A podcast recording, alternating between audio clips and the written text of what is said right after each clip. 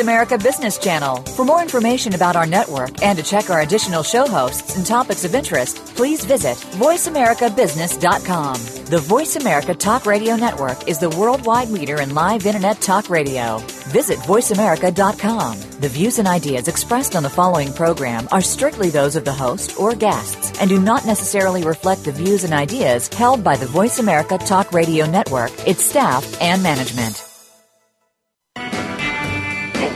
Like a chrysalis, we're emerging from the economy of the Industrial Revolution. An economy confined to and limited by the Earth's physical resources into the economy in mind, in which there are no bounds on human imagination, and the freedom to create is the most precious natural resource.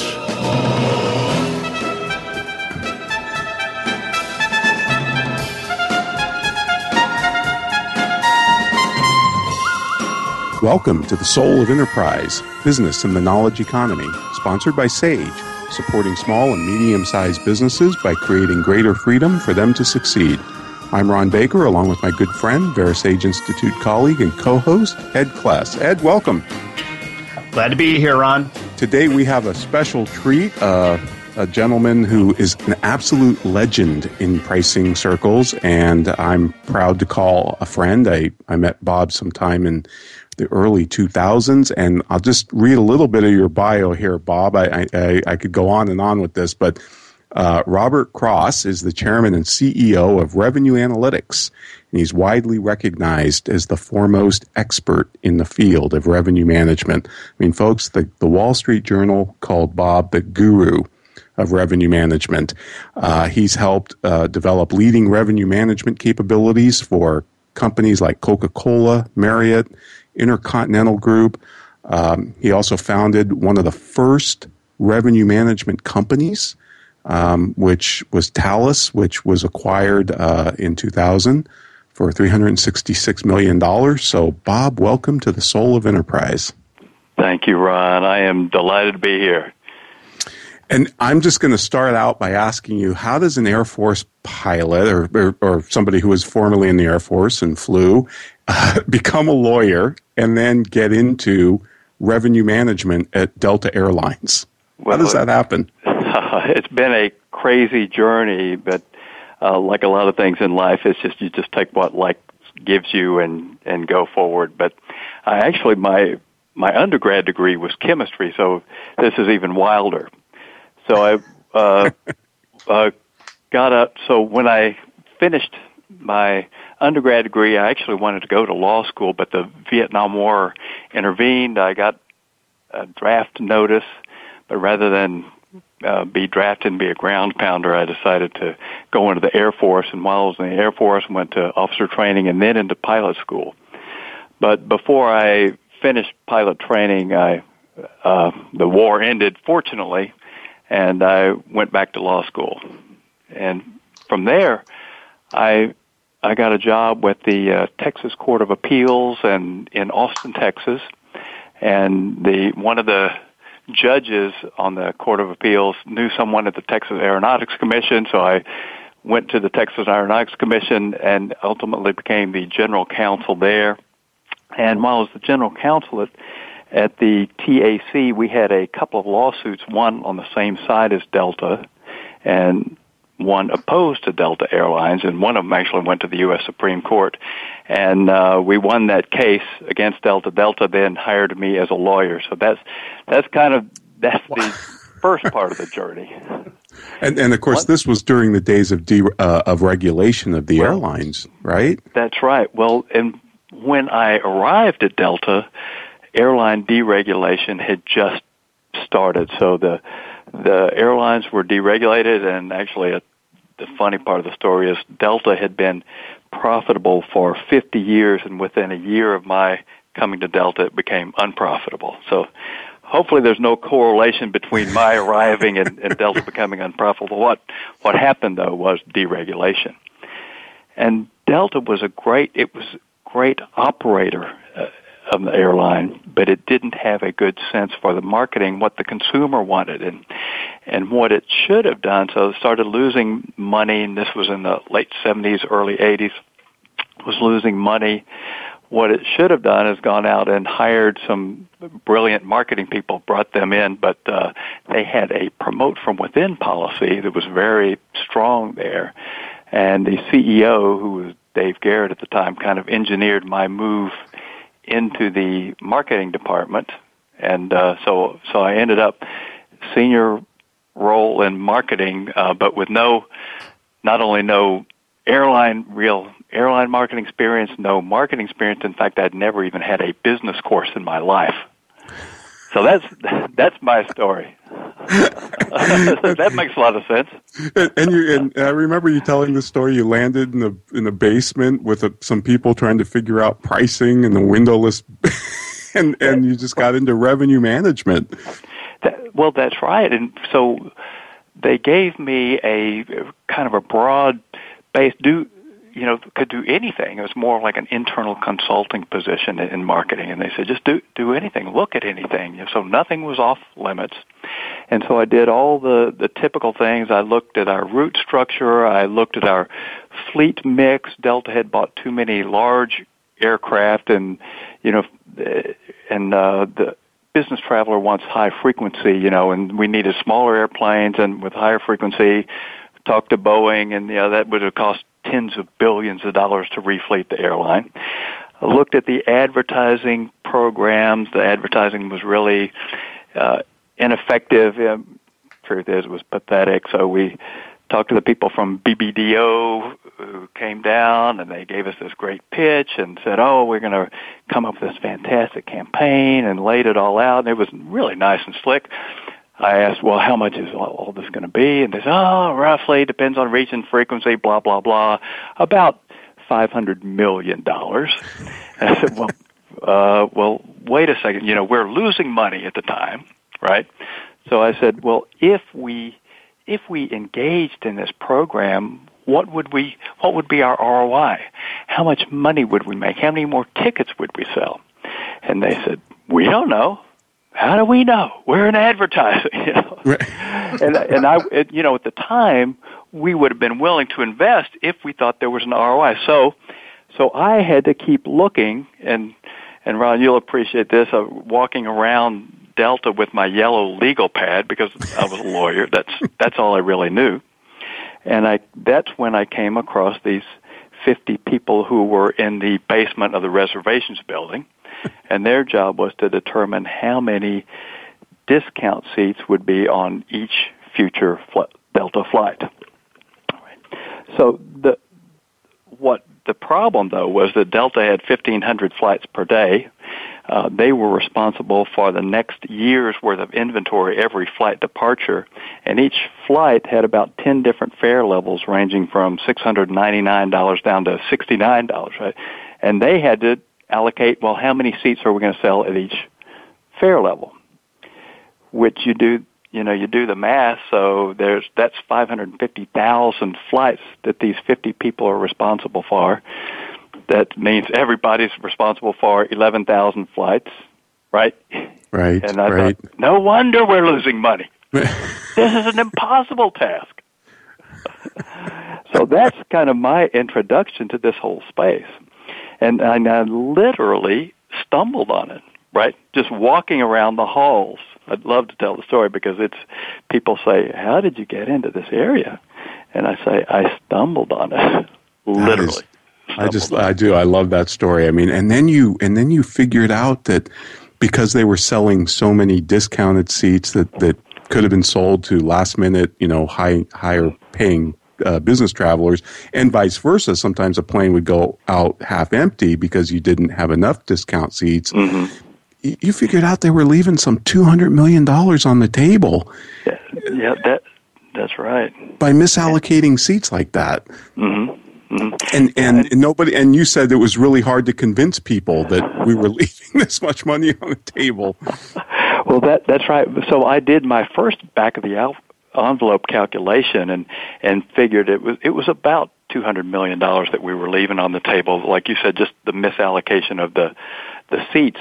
But I was afraid no one would believe that number, so I cut it in half, cut it in half again, and I finally kind of pitched this idea that if if you give me ten million dollars basically to bring in some computer systems and to kind of reorganize the department.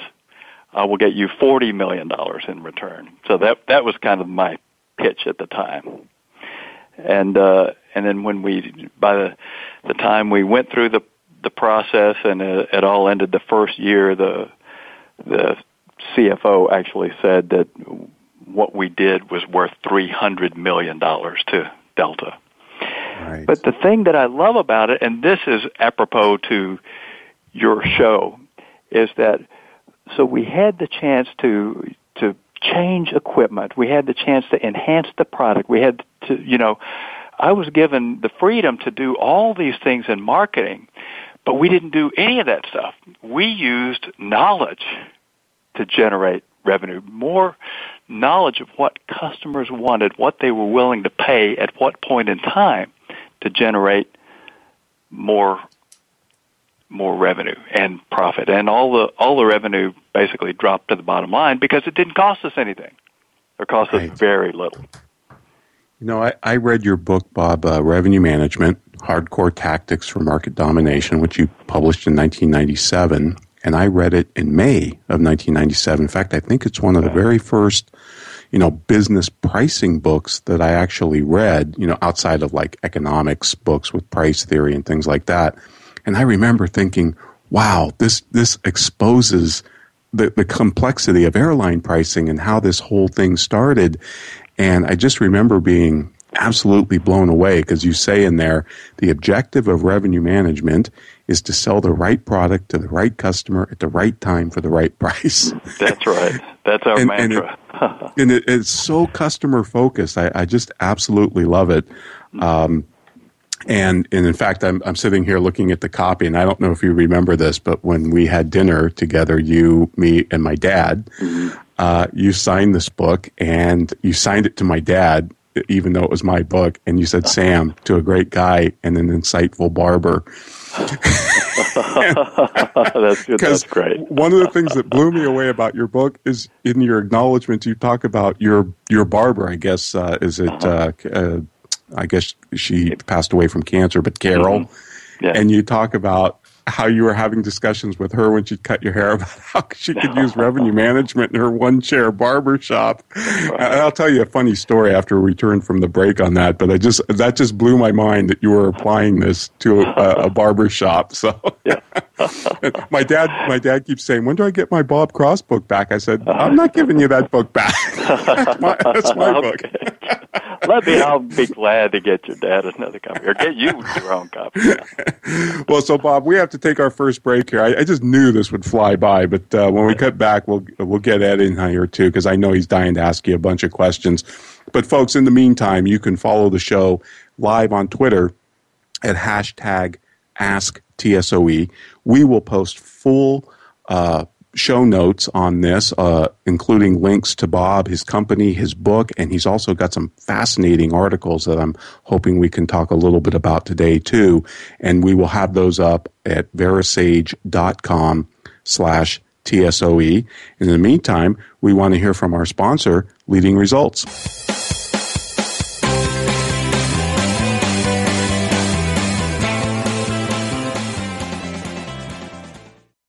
Follow us on Twitter at VoiceAmericaTRN. Get the lowdown on guests, new shows, and your favorites. That's VoiceAmericaTRN. Have you ever read a book that changed your life? I sure have. But have you ever read a book where the forward changed your life? Me neither. Hello, I'm Greg Kyte.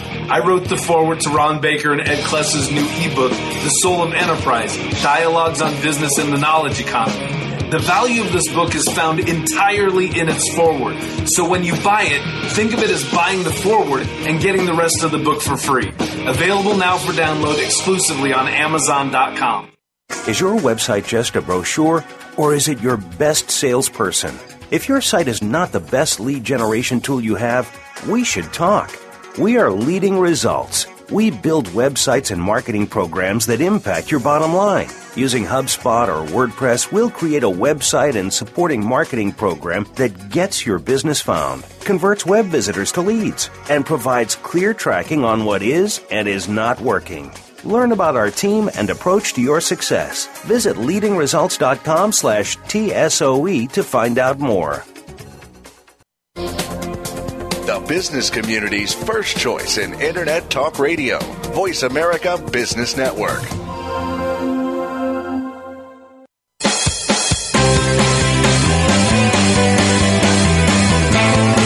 You are tuned into The Soul of Enterprise with Ron Baker and Ed Kless. To find out more about our show, visit verasage.com.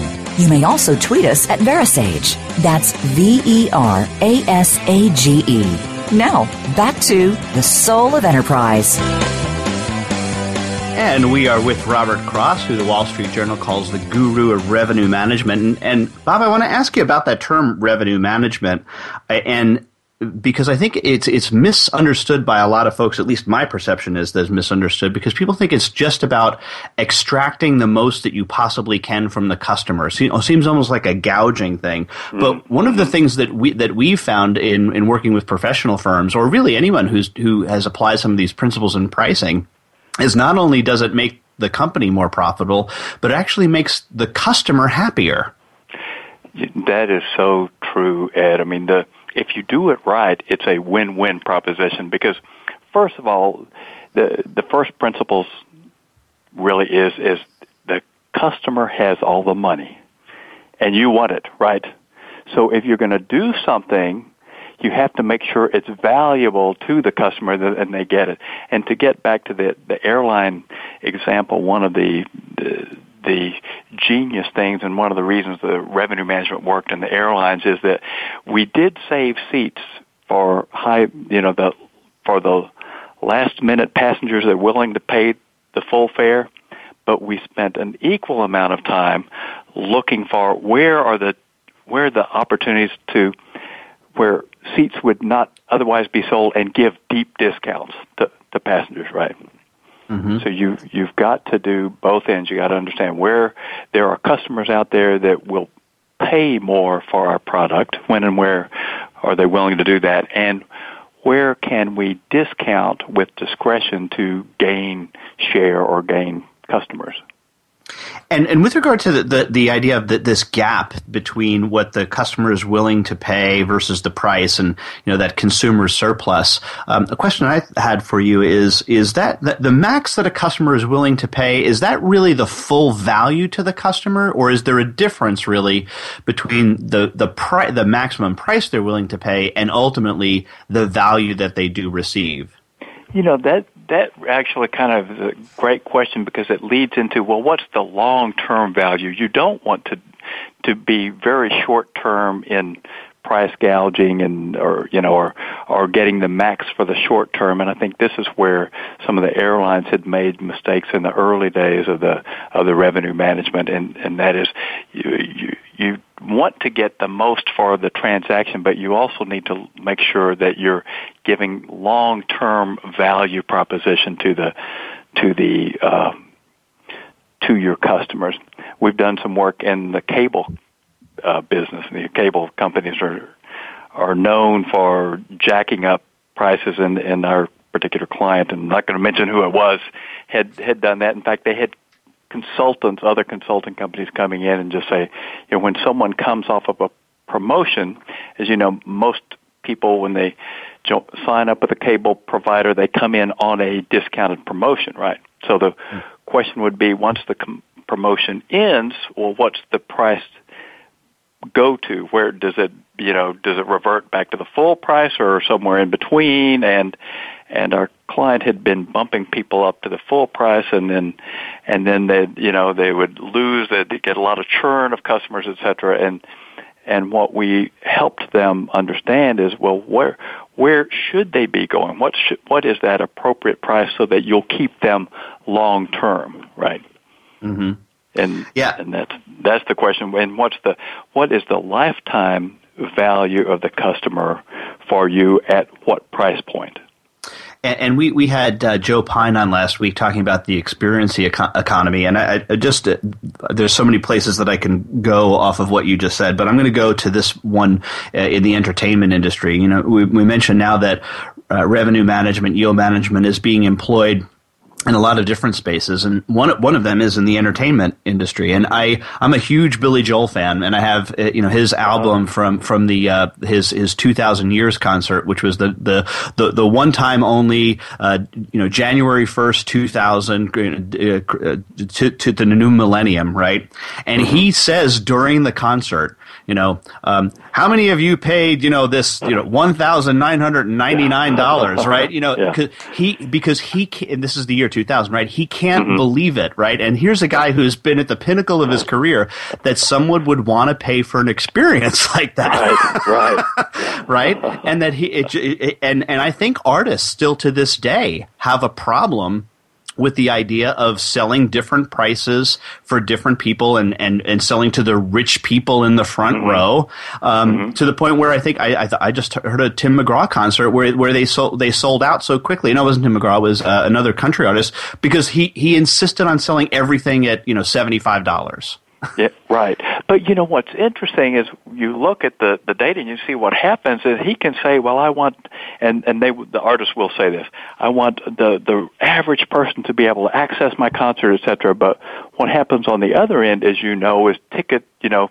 resellers grab all the tickets, or individuals grab the tickets right. and resell them themselves. It's not he's his objective is if it is to make it accessible to all these people, he's not fulfilling his objective, and and other people are actually arbitraging that that opportunity because there's a gap between the the price that he's posted and the and what the market price is right? Mm-hmm. and so he's he's losing out. I mean Tim McGraw may not need the money but but uh, it would be better for him to to give the tickets to his his fans or have them you know sign up your if you're Tim Tim McGraw Loyal, get get it through that website, etc., rather than the normal channels.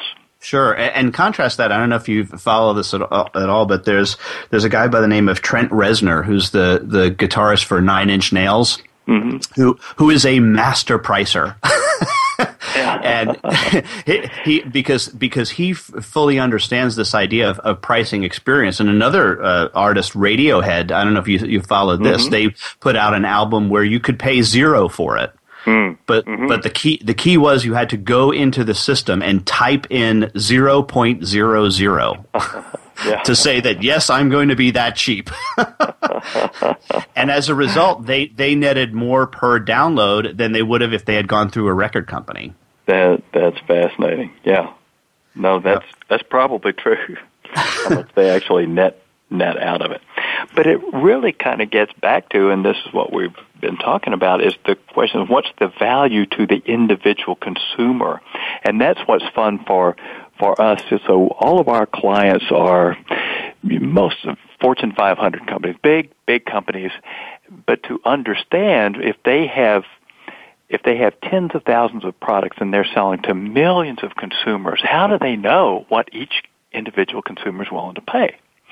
But we can do that. We can do the analysis through looking at every individual transaction. So it may be billions of records and analyzing billions of, of uh, rows of data to understand, well, what, what customers are willing to pay more you know, in which in which customers are willing to pay less, and when and when and where, and or how do we capture uh, people who aren't our customers if we have the right product at the right price point.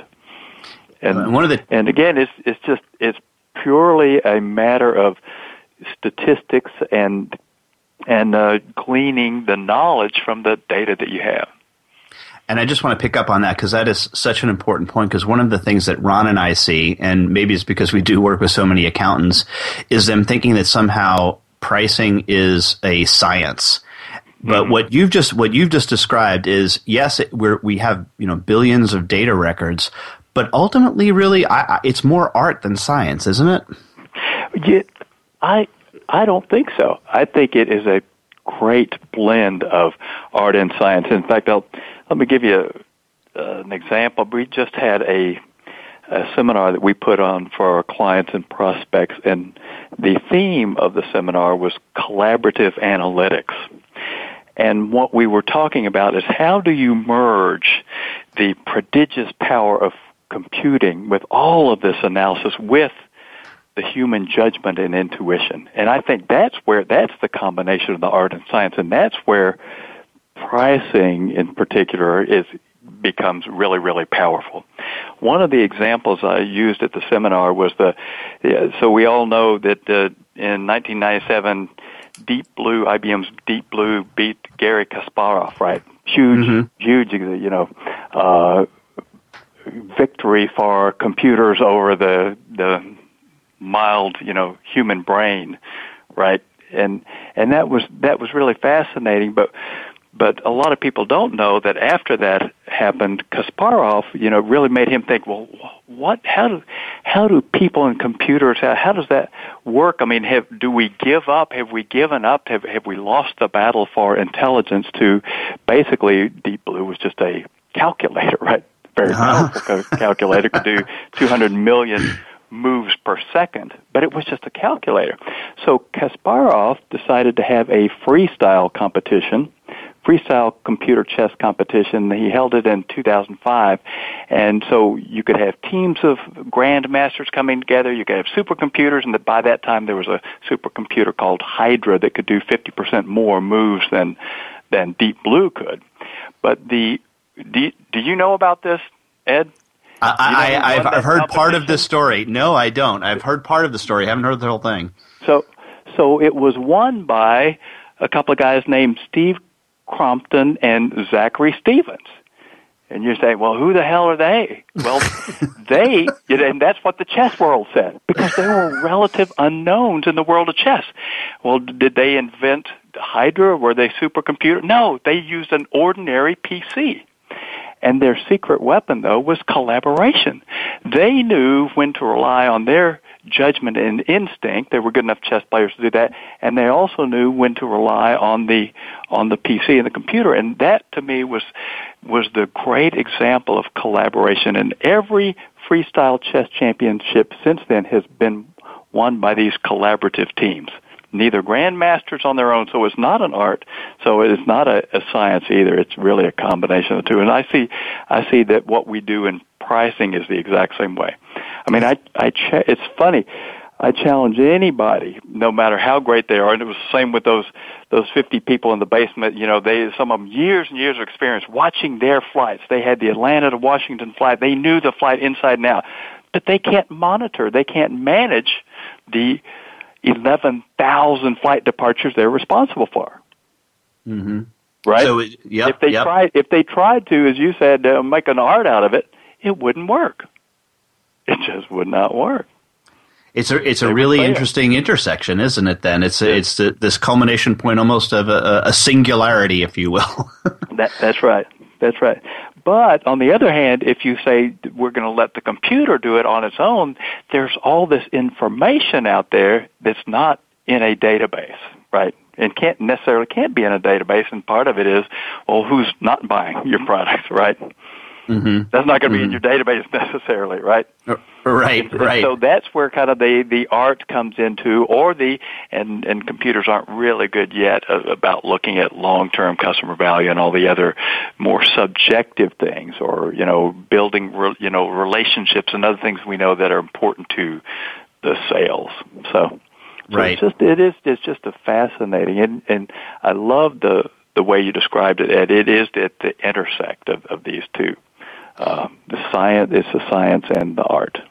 Right. Well, we had we interviewed uh, Rory Sutherland. I don't know if you're familiar with him, but one of the the things that he demonstrations that he talks about, and and I'm using this from a, from a show we did last week, believe it or not, again. But is he says they they, they did a, a study where a car company instead of giving three thousand dollars off of the list price, added three thousand dollars on top of the trade in uh, and accounted yeah. for a, a, a, huge increase in the number of cars sold. Mm-hmm. Now, a computer is going to make that make that calculation the exact same way, but a human but a human being seeing three thousand dollars on top of the trade in price is going to see it differently. That that is a great point. Yeah, it is. It is how the, how do they perceive it?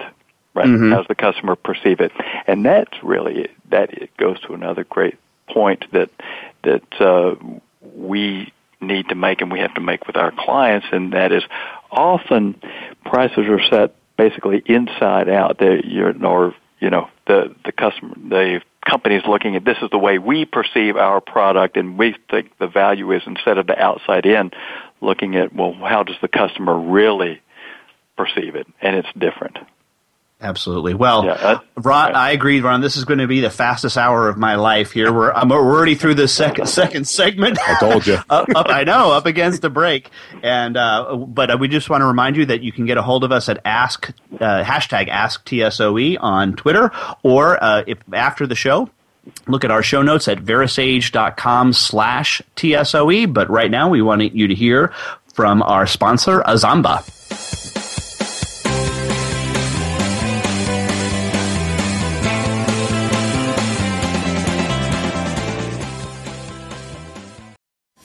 We're making it easier to listen to the Voice America Talk Radio Network live wherever you go on iPhone, Blackberry, or Android. Download it from the Apple iTunes App Store, Blackberry App World, or Android Market.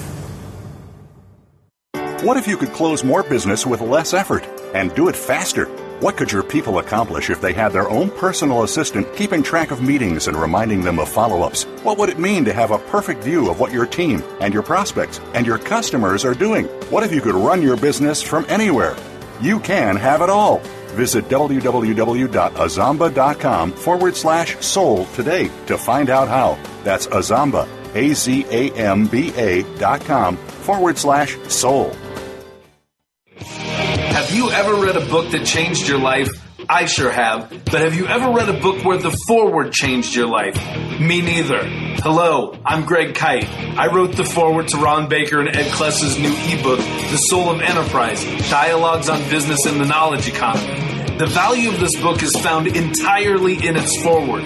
So when you buy it, think of it as buying the foreword and getting the rest of the book for free.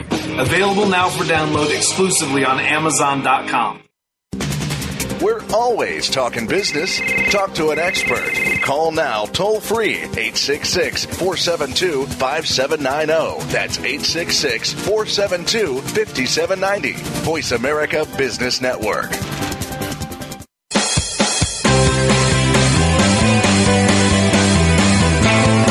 You are tuned into The Soul of Enterprise with Ron Baker and Ed Kless. To find out more about our show, visit verasage.com you may also tweet us at Verasage. That's V E R A S A G E. Now, back to the soul of enterprise. Well, welcome back, everybody. We're here with Bob Cross. And Bob, I was looking at the back of your book, and it's blurred by three people Robert Crandall, the chairman and CEO of American Airlines at the time, who who basically said revenue management's the single most important technical development in transportation management. But you also had Bill Marriott Jr. Um, blurb the book, and I know you've worked with Marriott, mm-hmm. and I just you've probably heard this story, but just for the benefits of our listeners. Uh, I read this story and I just thought it was so funny. Somebody wrote, Yield management or revenue management is not new. Indeed, in the third millennium, Joseph and Mary had to be accommodated in a stable 2,000 years ago because there was no room at the inn. But perhaps the innkeeper had identified them as customers who could not afford a premium rate on a night of peak demand and had decided to hold out for better business. After all, he might have known that there were three kings in town who had to yet find accommodation.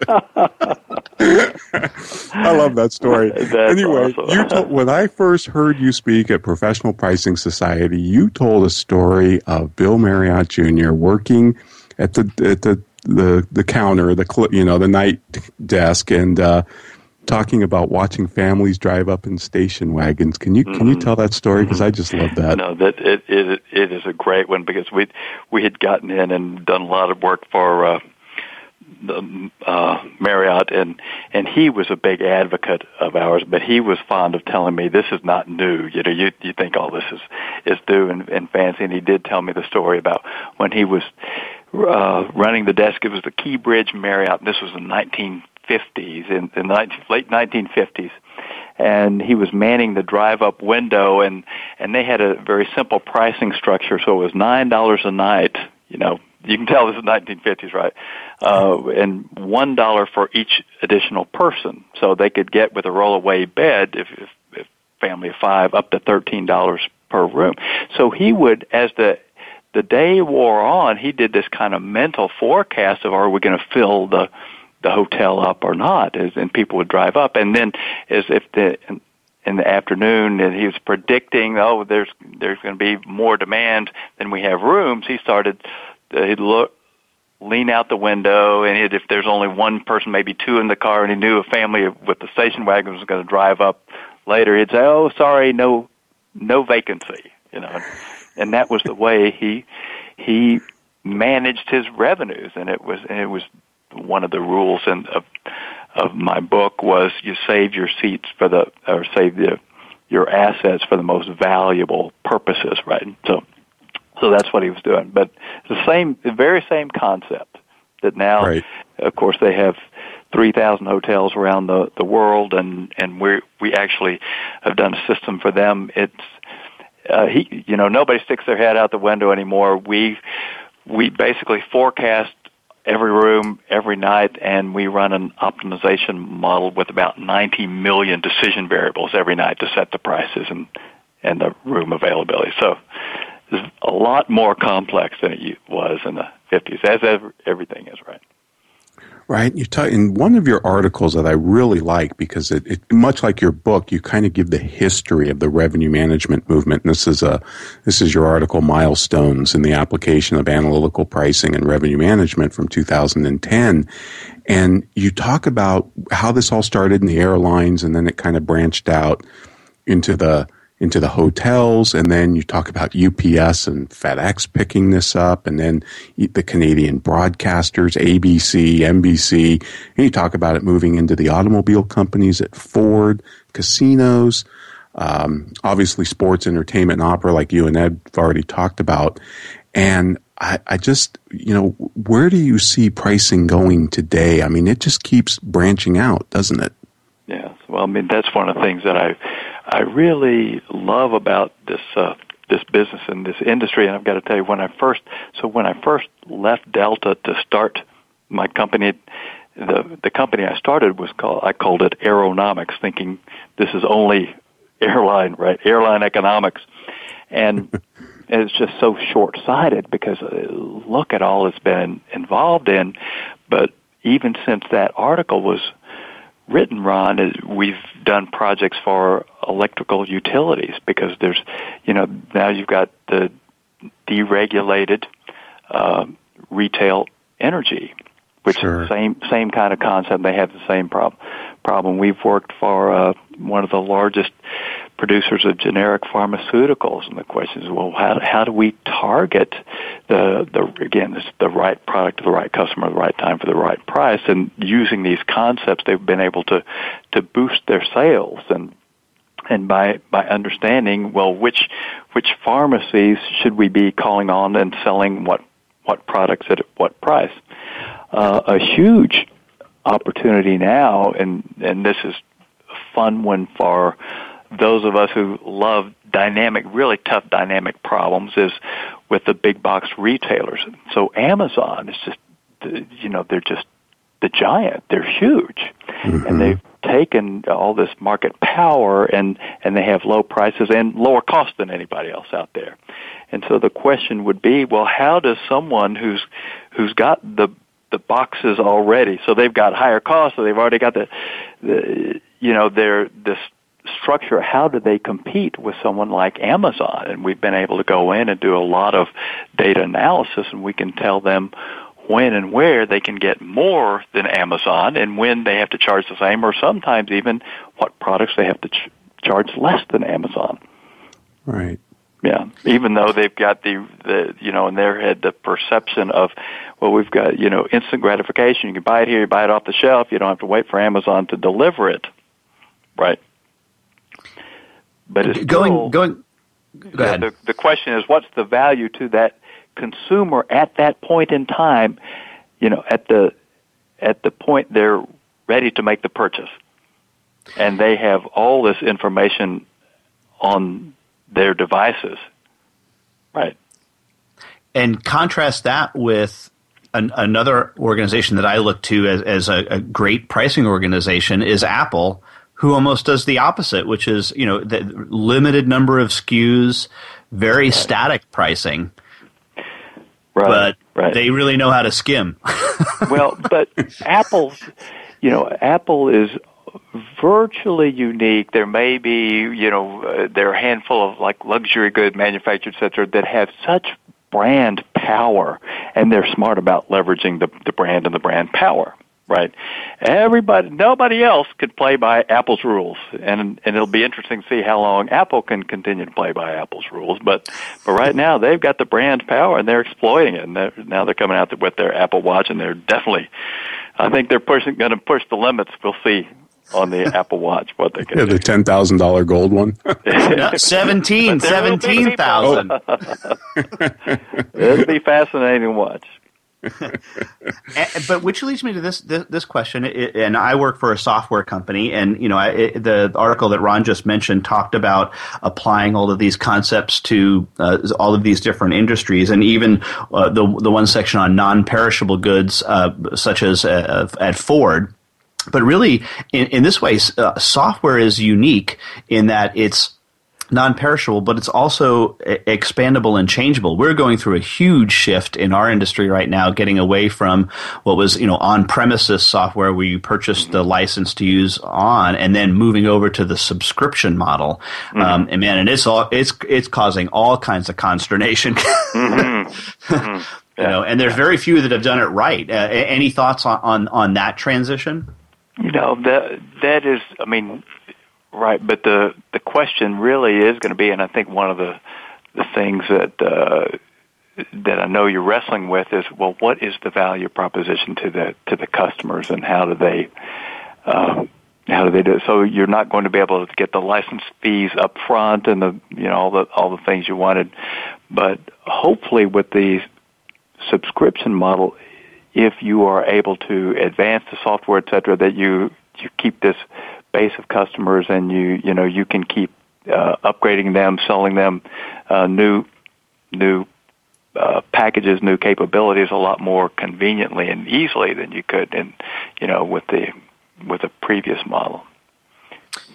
But it is you know, but from the pricing perspective, you're you're going to have to find that that price point. But what we have found, and I don't know what what you do, but the the first step is really segmenting the customers and understanding what they want and what they're willing to pay and you know what are they willing to pay for, et cetera. And and I don't know how much time you spend on you know customer segmentation, and it's not just by status, but by you know uh, buying behavior. We at our, our summit that I spoke about, one of the things we talked about is some new concepts in uh, customer segmentation, and that is uh, one of them. One of the concepts was predictive segmentation. So not about what is their the current, not segmenting customers on their current status, you know, what's their profitability, what do they buy, et cetera, but on their potential status, what should they be buying? What could they be buying? What's their lifetime value to us? And that's a that would be a fascinating topic yes. to discuss. Yes, no, absolutely, and it, it, it is it is a huge struggle for, for us. I mean, uh, the the the best advice I think we've gotten is, well, if you're going to change the pricing model, make sure you do it during a downturn because your numbers are going to stink anyway. So, that that's right. like, okay, that gives us a lot of hope. Thanks. Hey, Bob, you you know you mentioned the growth of how pricing is just starting to to grow and expand into these different industries, and and you know when you go to professional pricing conferences now, there's a lot more people in the field. There's a lot more exhibitors. Mm-hmm. There's a lot more books. There's more women involved yeah. in, in this discipline, I see. But do you still see cost plus pricing as endemic to most companies? You, you know, I, I, it's not nearly as bad as it was. So when my book came out, I really bashed you did. I, I loved it. pricing. I mean, it was. I just thought it was stupid. It's idiotic. There are still so many people that still do it. Mostly, they're industrial. You know, larger industrial, and it often happens actually where where the uh, where the pricing is set un, under the finance organization because that's what they look at, right? They look right. at the cost and they they try to add a margin and say what what you know, what what's our margin, rather than looking at well, what's the value proposition to the uh, to our client. But it's it's changed, and it is it is changing a lot. One thing though, uh, let me talk about the kind of the pricing practice that I found fascinating over the last uh, couple of decades is that we're seeing the elevation of the people who are in pricing pricing pricing professionals. They used to be like six, seven, or eight tiers down from the CEO. Now, yes. many organizations they're one or two tiers from the from the CEO. They're in the C-suite, and and, and you know what? It, you're responsible for that, and and, well, and, all the other thought leaders, and it, you guys have moved pricing into the C-suite, and that's why I just I'm in awe of what you've been able to do in the last 20, 30, you know, some odd years. Bob, we need well, to take a break. Unfortunately, okay. time marches on, but uh, when we come back. I'm going to ask you two questions, so I'll let you ponder this in our break. Okay. I want to ask you who, what, which industry do you think are the best pricers on the planet? Okay. And then I want to ask you, which country do you think leads the world in pricing skills? In the meantime, folks, um, all right. You can follow us on, uh, you can follow the show at verasage.com slash TSOE. And you can also contact Ed or myself at TSOE at verasage.com. And now we want to hear from Ed's employer, Sage.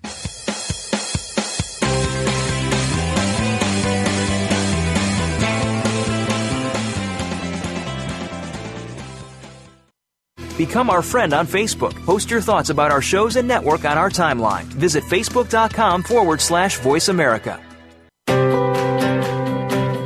Four new employees, a 20% increase in revenue.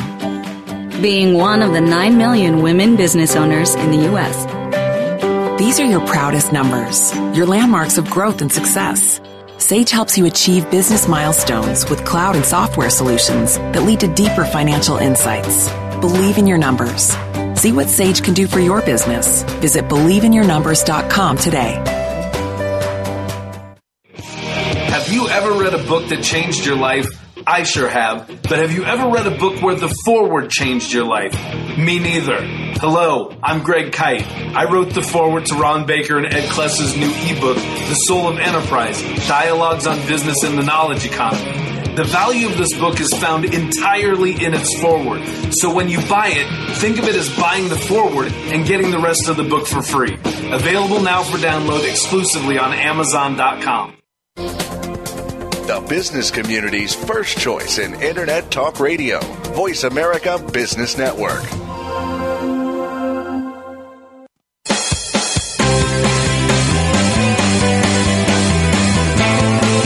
You are tuned into The Soul of Enterprise with Ron Baker and Ed Kless. To find out more about our show, visit verasage.com. You may also tweet us at Verasage. That's V E R A S A G E. Now, back to The Soul of Enterprise. And we're back with Bob Cross. Bob, thank you for appearing on the show just as we take take you through this last, last segment. But we really appreciate uh, you, you're you're spending the time with us today and, and sharing your knowledge and insights about this. So thanks. Thank you, Ed. Hey, before we get into the the questions that uh, Ron posed, I, I've got to tell you how much I enjoyed your book. I appreciate the advanced copy of of your book, Soul of Enterprise. That you and Ron wrote a phenomenal book. I don't know if Ron shared my comments uh, with you, but I, I, as soon as I put the book down, the first thought that came to me was that the takeaways that I had from the book. You can go through an MBA, you can spend the time getting an MBA, etc., but you're not going to get any more than you got as a takeaway. What really sticks with you and stays with you after your MBA, then then than I got from just the conversations that you had, just eavesdropping on, on you guys talking. I just thought it was a phenomenal book. Thank you so much. Thank you, Bob. That's awesome. You you will be in the next one when we do it when we do a trialogues on the knowledge economy with our guests. So uh, that's good. um, so so Bob, who do you think? Uh, which industry has the best pricers in your opinion? I really think at this point in time, I think hands down, it's the hotel industry, hospitality, which is really funny because for years and years it was the airlines. It was airlines, the sure. Airlines have have gotten stale. They I don't think they really understand how to price their product anymore. I think they've they've gone to add-on fees, a lot of annoying, you know, baggage and and uh, yes. uh, check-in fees and and uh, you know change fees, etc. And I think the hotels really understand as far as being able to, because it's they have the same kind of open marketplace the the uh, that that you can get on Expedia or there are all these different channels you can look at. And they they've done a great job of understanding what is the value of their room and be able to differentiate their their brand, the value of their the different rooms that that. But it's all based upon customer perception. And, Right. I, and I think you can see in their numbers too. They're they're very very successful. And you know, uh, just one thing, you know, profits have, have stayed pretty well, like in the stock market. You know, company profits are are are, are pretty strong actually, even though we've been in these uh, you know difficult economic, slow growth, anemic times. And I have to say, one issue I never hear reported in the news, but I think one of the reasons profits are so strong is because of pricing talent and pricing skill in these companies. I mean, you point out in this milestone argument that over the past few decades, revenue management has added tens of billions of dollars to net profits in hundreds of firms. It's it is it's amazing. It's staggering, and it is it is cool because it's just it is the the epitome of knowledge and, and using knowledge to generate to create wealth to create prosperity. We, one of the things that I love each each of our clients we're our our company is, is growing. It's growing pretty well. It's, it's tough to grow because just finding the skill sets. So one of the things that we've had to do to to kind of uh, keep our our client customer growth, you know, is we will only engage with a client if we can work with them and identify a hundred million dollars worth of incremental value to them. Mm-hmm. To them. And and but that's relatively easy to do on these big multi-billion dollar companies, right? Right. Yeah. That, yeah, that, that's amazing because uh, you know in our world, as you know, we work with professional firms, and it's so hard to get them out of their existing. You know, we sell time, and to show them the gains that you can mm-hmm. make with pricing that, like you point out in your book, dwarf anything else they could do, increasing efficiency, cutting cost, all of these things. So. It, it's a real uphill battle in the professional world. Hopefully, we'll be able to, to do a good enough job, a, a good as job as you have in the rest of the. and, and I just want to jump in here too and just say once again that here here's here, and because this is such an important point to me. But you know, Bob talking about the the millions of dollars uh, and billions of dollars that have uh, put put been put to profits, but also it makes the customers happier, and that's mm-hmm. the thing that I just can't get. You know, I can't say that enough to people because they just think that it's about oh, it's about maximizing your profitability. No, this is a customer focused issue. Exactly. Exactly. If it's if it's not win-win, it, you're not gonna it's not gonna be successful. Period. Long term, it is mm-hmm. not going to be successful. You can stick it to somebody one day, but the customers have to win in the long term. Right. In fact, Bob, you point you do such a good job pointing this out in your other article that we didn't get to, but customer centric pricing. And you give so many great examples in there about how focusing on the customer not only makes you more profitable, but a hat for a much happier customer as well. Mm-hmm. So we'll, we'll certainly link to that on our show notes on our website. But which country, Bob, leads the world in pricing? Well, it's just got to be the the U.S. and you know, and I don't mean to sound you know ethnocentric or anything, but the, but the truth is we're just we're just innovators and we're we're capitalists. We're always looking for an edge, and, and everybody and uh, leaders in technology, et cetera, and and uh, and across the across all the industries, I, I don't doubt that that we're really uh, really leading. Give you an example. We we had at our summit recently. We had uh, 50 executives, but but the diversity of the of the companies that were there. So we had 29 different companies represented in 17 different industries and 350 billion dollars worth of revenue in in the wow. small room. Just 50 executives there, mm-hmm. but but they were all passionate about this this space that we are passionate about as well. Uh, you know, and, and, uh, and virtually all American-based companies. Not that we weren't trying to recruit others. Some some were foreign, but Right, right. No, I, I agree with you. I, I think the USA leads, and, and I don't want to sound jingoistic, but that, that's been my experience. And I've even asked everybody else in the pricing world about that, and they all kind of say the USA as well. So mm-hmm. it's just um, that, that's kind of interesting to know that we're kind of the thought leaders in that. Well, well Bob, this has just been outrageously fun. I knew this hour would just sail by. Uh, but how can people find you? They wanted to oh. get a hold of you. Yeah, our uh, company's revenue analytics at www.revenueanalytics.com. And uh, I am rcross at revenueanalytics.com. That's the best way of getting hold of me. But uh, I'd encourage them get get on the website, read some of the some of our case studies, get our case studies and examples. Uh, I think that, uh, as you know, there's no end to the the way these new techniques can be applied and to, to as you know, you create prosper, prosper, prosperity, create wealth. Right. Just by right. making better decisions. Well, Bob, keep up the great work. And again, thank you so much for joining us. This has well, just been an absolute honor to be able to, to, to, chat with you and to get to know you. So thank you so much.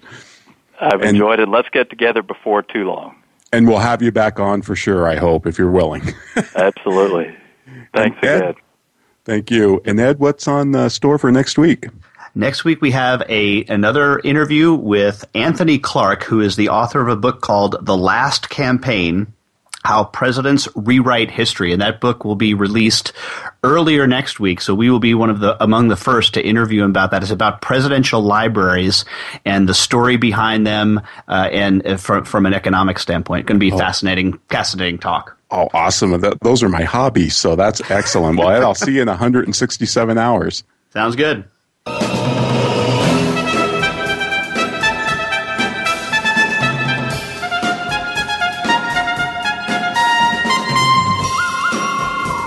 This has been the Soul of Enterprise Business in the Knowledge Economy, sponsored by SAGE, supporting small and medium sized businesses by creating greater freedom for them to succeed. Join us next week at 4 p.m. Eastern 1 p.m. Pacific, where we'll be interviewing Anthony Clark and his book, The Last Campaign on Presidential Libraries. In the meantime, you can check out our show notes at verasage.com slash TSOE for more information, and we will certainly post all of Bob's articles and his books up there.